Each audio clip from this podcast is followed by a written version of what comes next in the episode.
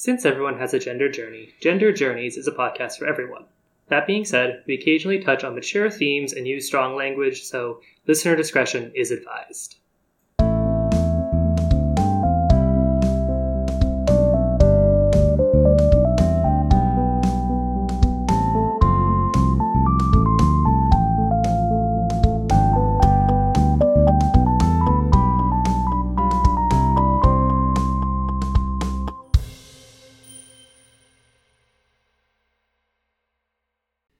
Hello, everyone, and welcome back to Gender Journeys, the podcast where we talk about just what the heck gender actually is in context. As always, I am one of your hosts, Josie, and I am joined by your other host, my lovely partner, Elle. Hello, hello. So, what are we talking about on the podcast this week? This week we are talking about this interesting discussion that we've kind of been having in our household recently as to the boundary between and the overlap of gender affirming care and body modifications. Mhm. All right. Yeah, I think that that is something that we've talked about quite a lot, and Yeah. I have touched on kind of previously in some of my written works. And it Um, kind of came up in our non binary top surgery episode a couple weeks ago. It did actually, yeah. So I think that it's a very interesting kind of uh, space to explore in the gender expansive community, just because like there's fighting over what is and isn't like needed, quote Mhm. unquote, very heavy air quotes for Yeah. gender affirming care. And then like also I think that people kind of brush over some really powerful ways that body modification can help with gender. Right. But I guess before we dive into all of that, let's let's work to define what these two different things are. Actually, before we even dive into that, I want to give a disclaimer on it too, because Okay. here's here's a disclaimer that I just want to give.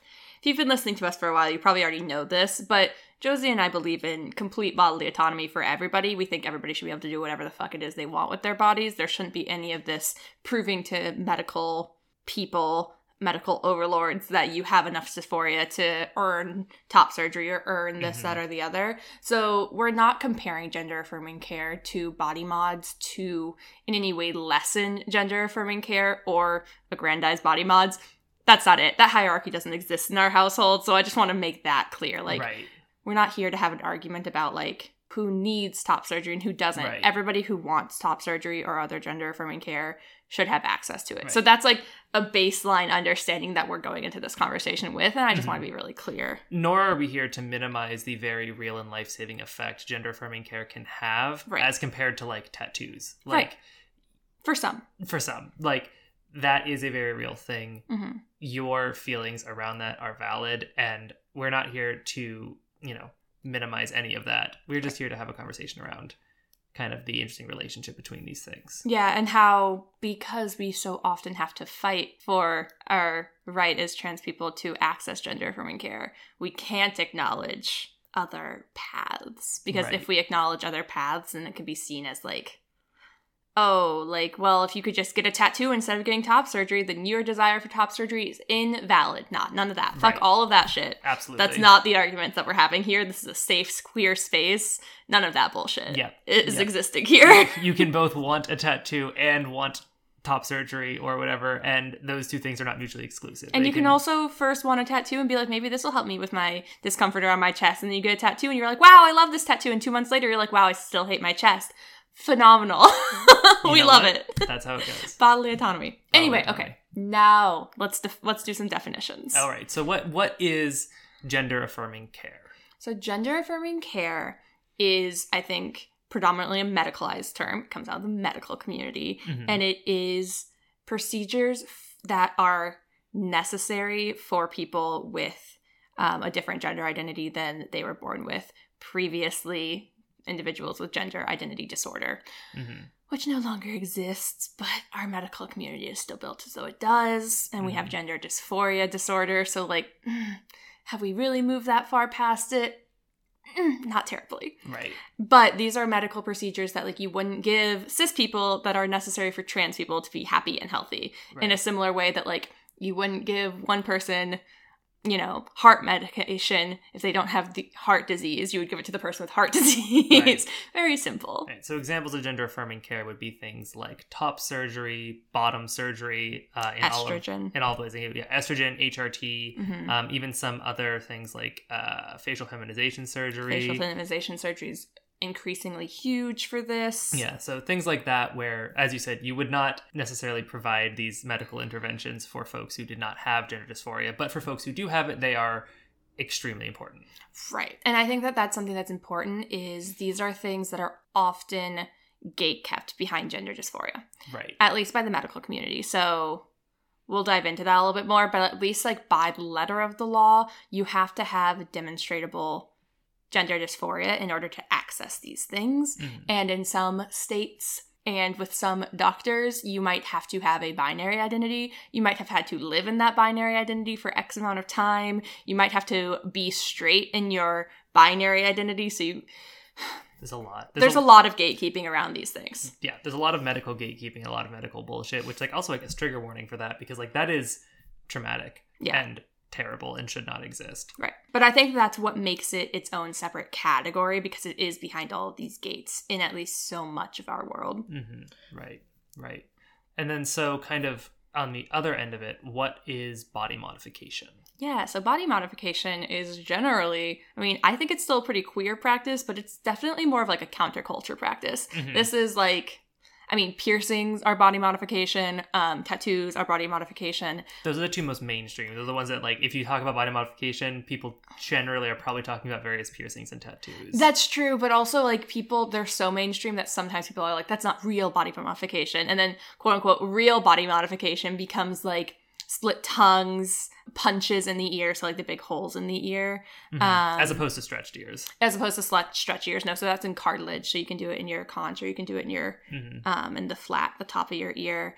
Things like elven ears, you can get implants that make your ears look elvish. Ten out of ten, those are fun. Face tattoos are sometimes still considered more body modifications than other tattoos. and and I think that there's also, and I am sure the people in the body modification community would not uh, agree with me here, but things like dyeing your hair, Mhm. cutting your hair in uh, unique ways, Yep. or um, affecting how like I mean I know that the queer community really loves their eyebrow cuts right now. Mhm. Um, Which came from the black community. Let's not. Let's just name. Let's Yeah. just name. Big Daddy Kane created those. He was a rapper. I just got to name that one. Yeah. Queer people cannot act like we created that. We didn't. absolutely.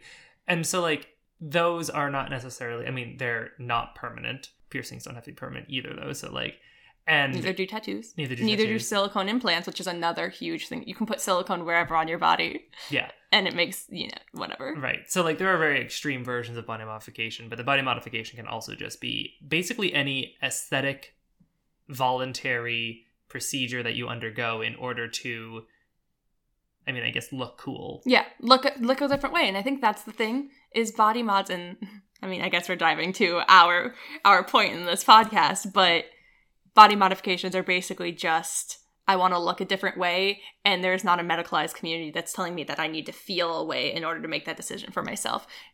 People do people do wild shit in terms of body modification with no medical doctors overlooking them. I, and I don't mean any shade towards this man, but I definitely saw the progress of a man on Reddit who was tattooing his entire body, and I do mean his entire body blue, just for shits and giggles. And I promise you, he didn't need a letter from his goddamn therapist telling him that that was something that he needed to do for his mental health, whereas I'm just out here trying to get top surgery. And I need a letter. And Right. some people need two letters. Mm, fascinating. Right. So let's kind of dive in then to Yeah, sorry, our- I, j- I jumped ahead. we jumped ahead, but that's good. That's good because it this is something that it does have an interesting overlap in terms of like I can just go to a tattoo shop and be like I want a tattoo, and then I sign some paperwork saying like I understand that tattoos are permanent and that I can get infections, Mhm. and then But you don't sign any paperwork that says, I understand that people might see me differently if I get a, you know, fucking spider on my forehead. right. And this Um, is, I have no shade for the man who was dyeing himself blue. I thought that was super cool. I followed him obsessively. Or spiders on your forehead. You know what? Bodily autonomy. Once again, just want to emphasize that point. Nothing is being said here for shade. But before we really super dive even deeper into that, because we keep we, we want to, I can feel it. Mhm. But let's talk a little bit about our own experience with first with body modification. Starting off with here, so what is your experience with the body modification community, and what sort of body modifications have you gotten? Yeah. I think that I'm generally a little deeper in the like community than you are because a lot of body modifications involve blood and Josie here not really into that Also needles. and needles. Ugh, so I'm like. I'm just more in the online community. But in terms of my personal experience, I have tattoos and piercings. Is pretty much pretty much it for me. I Mhm. have some what some people would call non-standard piercings. I've had my nose pierced for a long time. Came out at the beginning of quarantine. Very much looking forward to getting it re- re-pierced. Mhm. Um, I had a lip piercing for a while. I have both of my I have my conch and my rook done. If you know what ear piercings are, they're like the inner ear piercings that Mhm. are more non-standard in some people's opinions. Um, Your ears are stretched. Your lobes are stretched. my earlobes are stretched. Yeah, not not huge yet, but that's not my personal choice. My earlobes are just little bitches. so we're sitting around seven millimeters. Right. Yeah, I think that that's. I have. I have. I have some pretty significant tattoos. I have. I was gonna say, I think your tattoos. I, it's I have. really, a, I have a half sleeve at this point. I don't think of it that way because I got it in two different portions, but it's definitely a half sleeve at this point. I think that tattoos are one of those things that the longer you have a tattoo, the less you like remember that it is kind of like a big deal that you have a tattoo. Mm-hmm. Like I, I forget about the like rib piece that I have. yeah, that it's is, like sizable. sizable. And so like like you said, you have a half sleeve that also like Comes shows my on your collarbone. collarbone and it goes like halfway down your arm. You Mhm. have the really prominent wrist tattoo that is yeah, like you're right. a Look at and a- this. there we go. Sun and a- and you have your really awesome travel tattoos. Yep. And I have my Um, underboob sternum tattoo, which and you like, have your sternum tattoo. mhm. Right. So like you have a lot of tattoos. I do. I have a decent number of tattoos. Yeah. And so how did those do you feel that those at all interact with your gender identity or with your gender expression? no, they interact with my mental health a lot more. So like Yeah. they are kind of important to me as a person in a different way. So like you mentioned my forearm tattoo. It's a big old um semicolon tattoo for anybody who's not familiar with the semicolon project. It was like a suicide awareness thing. Like you're you don't have to have a period, you can have a semicolon like the sentence can go on. I'm not explaining it super well. You can Google the semicolon project. It exists. But lots of people who have had experience themselves or in their family with suicide or suicidal ideation have it. Mine is like kind of an artistic version. Most people just have like a little black and white semicolon. Yeah. And then my shoulder piece, the shoulder piece that eventually became the half sleeve is covering self harm scars. Right. So a lot of mine are like very mental health oriented rather than gender oriented, but like are definitely huge markers in like my mental health journey progress. And then something that I'm still working to understand and piece together is I definitely have a very complicated relationship with my chest, right? I'm trying to get top surgery. So I have like a sternum piece that goes to the underboob, like that whole, that like classic sternum underboob kind of style. I'm not quite sure how that fits into my like relationship with my chest. I got it very spontaneously. I got it at a convention. I literally went to a convention and it was like, I'm not gonna get a tattoo. I was And like, I'm gonna get a small tattoo, maybe. and I was like, you're gonna get. I literally, as you were leaving, was like, you're gonna get a sternum tattoo because you've been talking about it, and I know that's what you're gonna do. And you were like, no, that's gonna be like expensive. I'm just gonna get a little tattoo, and then you, I got the outline of a sternum tattoo, and then we had to go back for the coloring because it was that big. Yep, yep. Yeah. Yeah. So I think that it ha I I- haven't quite pieced together how that fits into my journey Mhm. with my chest, but it's in there. The Right. fact that I got it spontaneously is important. Right. And I think, kind of in contrast, my experience with body modifications, I have some piercings. They are all on my ears. I have very vanilla piercings, but they were extremely important to me Yeah. when I was uh, first coming out. I also have a couple of tattoos. One of them is just fun.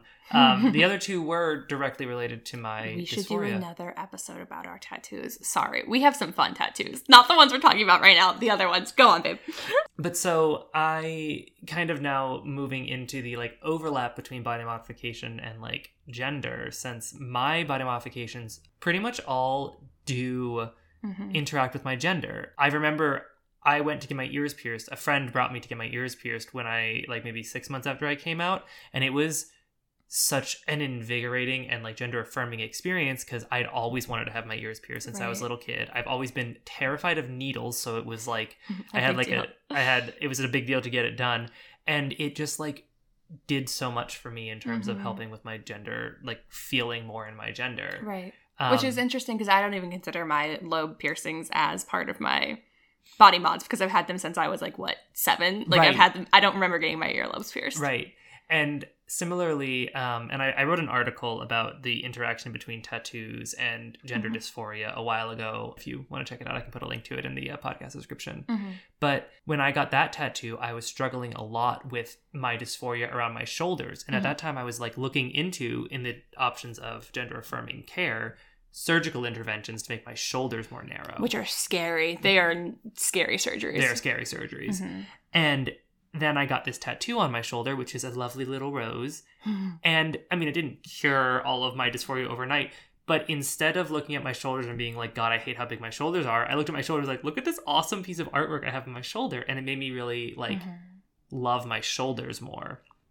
And then a similar one, which was a little bit less dramatic, I have a tattoo on my side that also kind of makes me care less about the fact that I don't really have like a hourglassy kind of waist. Mm. So for me, my body modifications are very directly tied to my gender dysphoria and have done a lot to help me personally overcome or address dysphoria in ways that gender affirming care, I mean, I haven't had a ton of that. Yeah, so like how does that how does that experience of those tattoos addressing your dysphoria compare to your gender affirming care experience? Because for context, Josie is the only one of us who has had gender affirming care. I guess I'm technically I've had one single call for top surgery, which kind of counts as the beginnings, Yeah. but I haven't really had anything. Josie's had estrogen. Yeah, I guess that's interesting. I it's always I always forget that we have only had my very long now uh, interaction with my HRT is the only like real gender affirming care that we've had in this household. And like I will point out that sometimes gender affirming care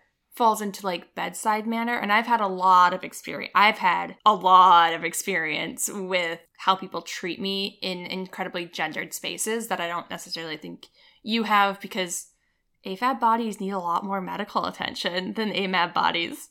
Just in general, very unfortunate.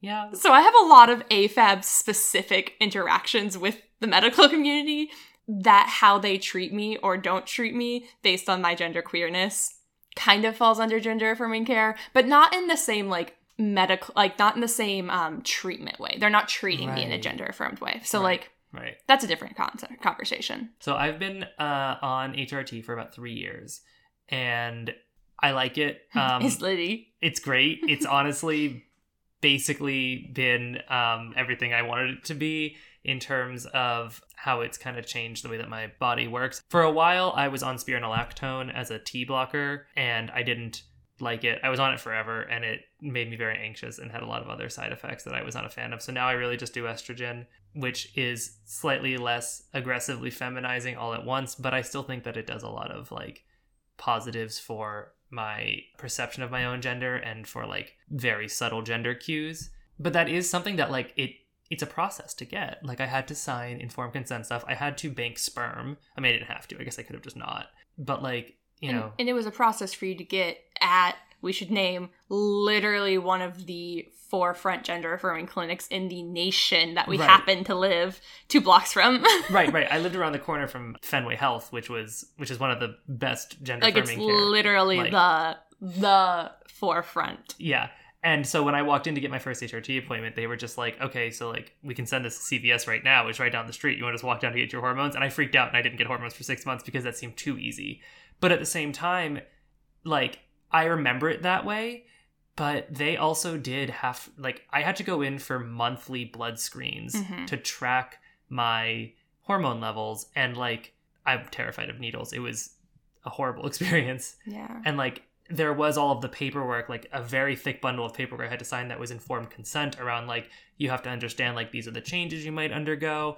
These are the change like we can't control what changes you get. You we can't control how people will perceive you from this. Yeah. You may become sterile irreversibly and like you know we can't be held liable for that. You have to accept that like you are doing that to yourself. Mhm. and like all that was in the one of the easiest states in the united States. I was about to say because informed consent is a specific method of hormone access that is the gold standard. Right. Because the alternative, just to be clear, is that you need to live as a woman for X number of time between six months and freaking two years in some places and get like X number of therapy letters saying that yes, you are a woman and you have a stable identity as a woman. That is the direct quote.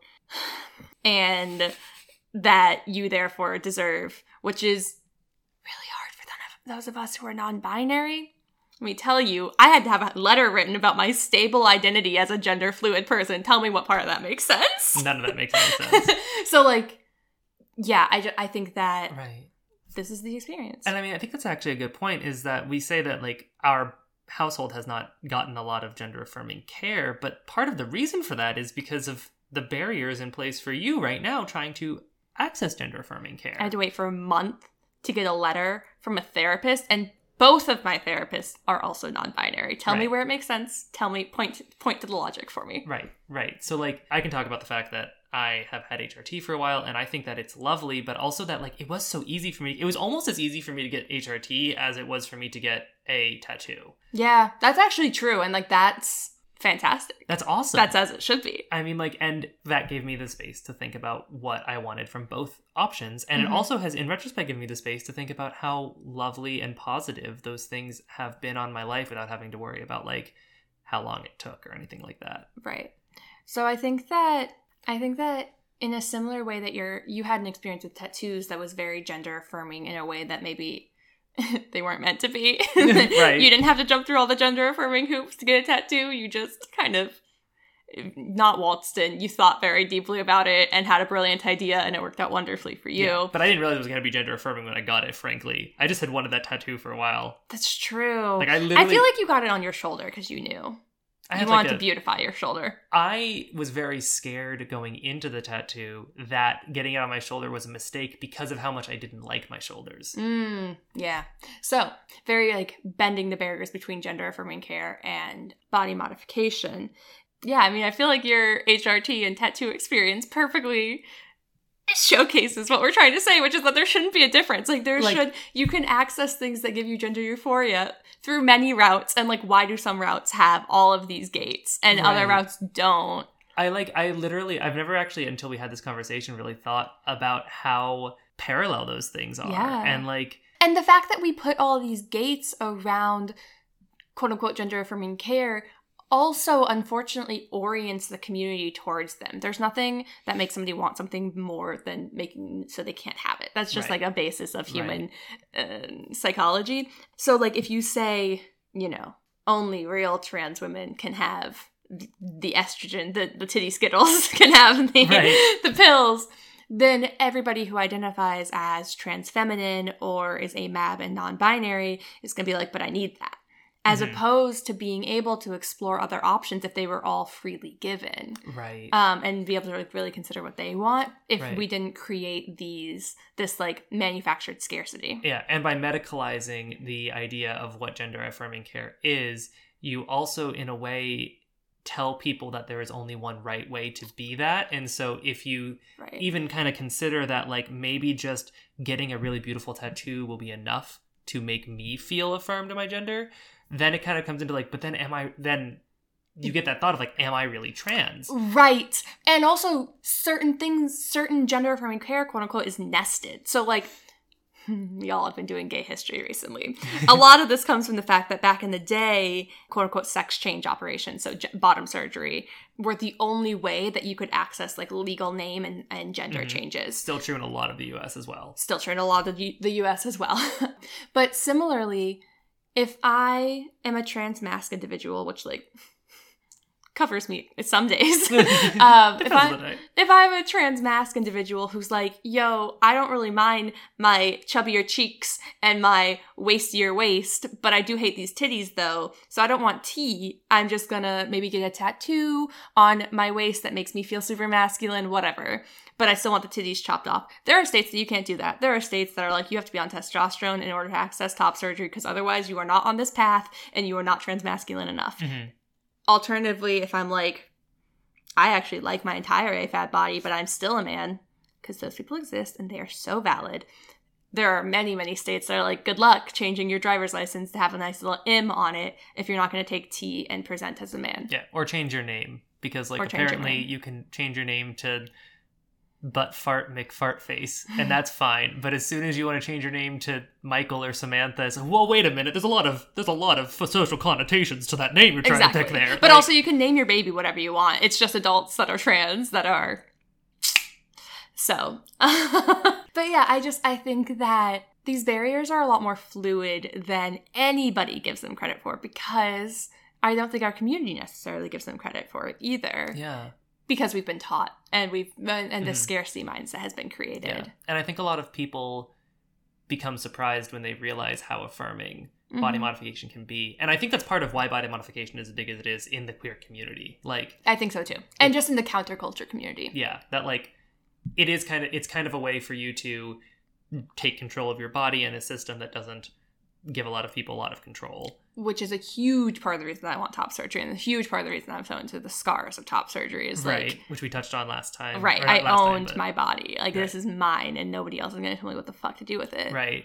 And then it also does give us like avenues to I mean there are there are some modes of gendered expression where like the only way to really signal that you are outside of gender is to do things that quote unquote no gender would do. Hmm. So like I mean that's where you get like really the the popularity of like really vibrant hair colors in a lot of non-binary community, popularity of like facial piercings or like The mullet thing. the mullet thing like and Yo, community, queer community. Can we kill that though? Do we have to? it's also got its roots in the punk uh, punk movement, which is kind of cool. So like yeah, I mean, at some point, all the like, it, it, yeah, it's aesthetics that are counterculture are inherently counter gender as well because culture and gender are so inherently tied in our US society. So things that are rebelling against the gender binary are often also rebelling against the Society culture at large. yeah. So like our aesthetics end up being very similar between genderqueer and counterculture. Right. It helps that often also counterculture kids and genderqueer kids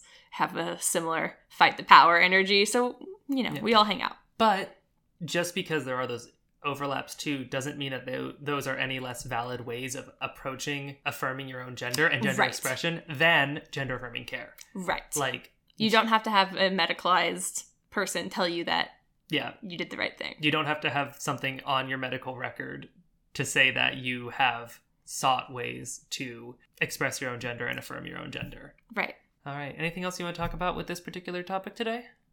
Um, yeah, in summary, fuck the concept, the medicalized concept of gender affirming care. Let's throw it away. Let's allow people to do whatever makes them feel good in their gender. Yep. Honestly, that's that's succinct, and I love it because that is what it. That's what it comes down to. I mean, that's what it is, right? Yeah. And that doesn't mean throw away top surgeries and bottom surgeries. No, no, no. Let's keep those. Let's just remove all these gates around them that And- say gender affirming care. yeah, and also, And then let cis people get them too. I don't care. You Yeah. know what? Maybe you know what? maybe a cis woman doesn't want titties. Phenomenal. Maybe a cis man is done with his penis. Phenomenal. We love. normalize stand. it, and also like normalize the idea that gender affirming care doesn't have to be these medicalized interventions. That there can be other ways to approach affirming your own gender, both in the sense that if that feels like it will be helpful to you, you should have access to it, and it should be just normalized that you have allowed yourself to feel lovely, and also at the same time keeping in mind that that won't help every single person in the world. Right. Yeah. Yeah. Yeah. All right. So I think that is just about going to do it for us this week on Gender Journeys, the podcast where we talk about just what the heck gender actually is in context. As always, I am one of your hosts, Josie, and I'm joined by your other host, my lovely partner, Elle. Bye. All right. And until next time, just keep thinking about it.